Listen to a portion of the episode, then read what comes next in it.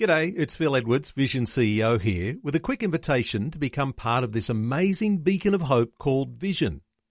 Together we can put our love into action to help people of all kinds build or rebuild their lives on the truth of God.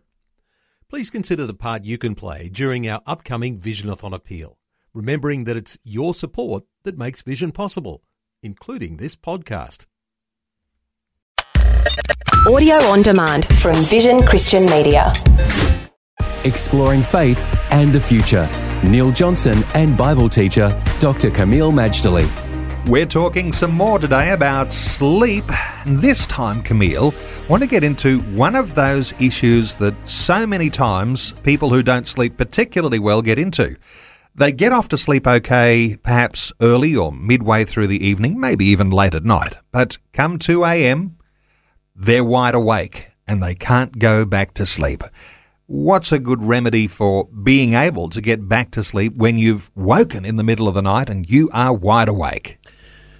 Neil, we need to look at it a couple angles. First of all, for those people who haven't done any of the things we've suggested, like unwinding during the day or night, or taking chamomile tea, or you know that kind of thing, as well as those who have done all these suggestions for unwinding and having a balanced lifestyle and having a life of prayer and handing burdens and cares to God. Either case, I believe the remedy is the same. First of all, you're not to worry about the amount or quality of your sleep. We're not to worry about anything. In fact, people who worry about it, it's going to make the problem a lot worse. If you want a solution, just hand in the worries. I've learned that it's not going to kill you if you don't have enough sleep. Now, of course, our goal is to get more sleep, but let's not whip ourselves into a frenzy because we only got four hours. That's important. They apparently I heard years ago of a study done to students, maybe university students, and they only got one hour of sleep a night for like a month. Every night, one hour. And the end result was they didn't go crazy. Now, think about it. Most of us get far more than an hour. But the whole moral of the story is lack of sleep does not have an immediate detrimental effect. It may have, well, let's put it this way you won't be as sharp, you won't be this or that, but as far as making you drop dead because you didn't get, no. The, what I'm getting at is we should not worry about the lack of sleep. The second thing is do not stay in your bed for hours tossing and turning. If you do that, it actually makes the problem worse. So, what do you do?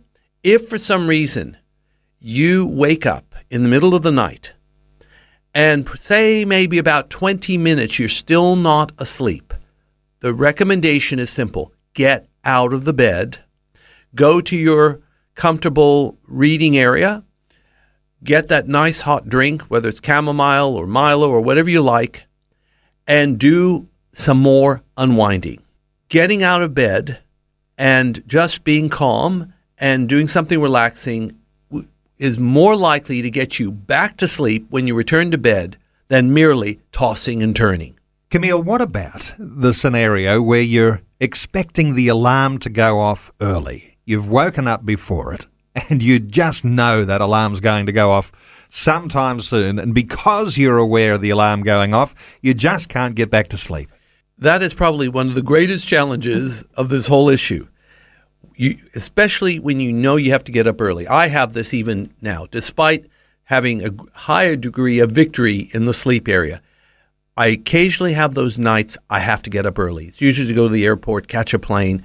And the thing is this the wise thing to do, as best as you can, go to bed early, as early as you reasonably can. I have a problem doing that. It's hard for me to go to bed before 10 o'clock, 10.30. But on those days you have to get up early, go to bed early. Because if you wake up in the middle of the night, you still have a fighting chance to unwind and go back to bed and sneak in another hour or two.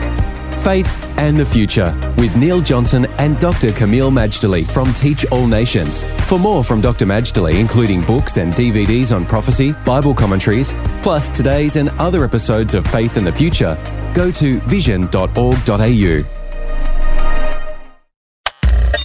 Thanks for taking time to listen to this audio on demand from Vision Christian Media. To find out more about us, go to vision.org.au.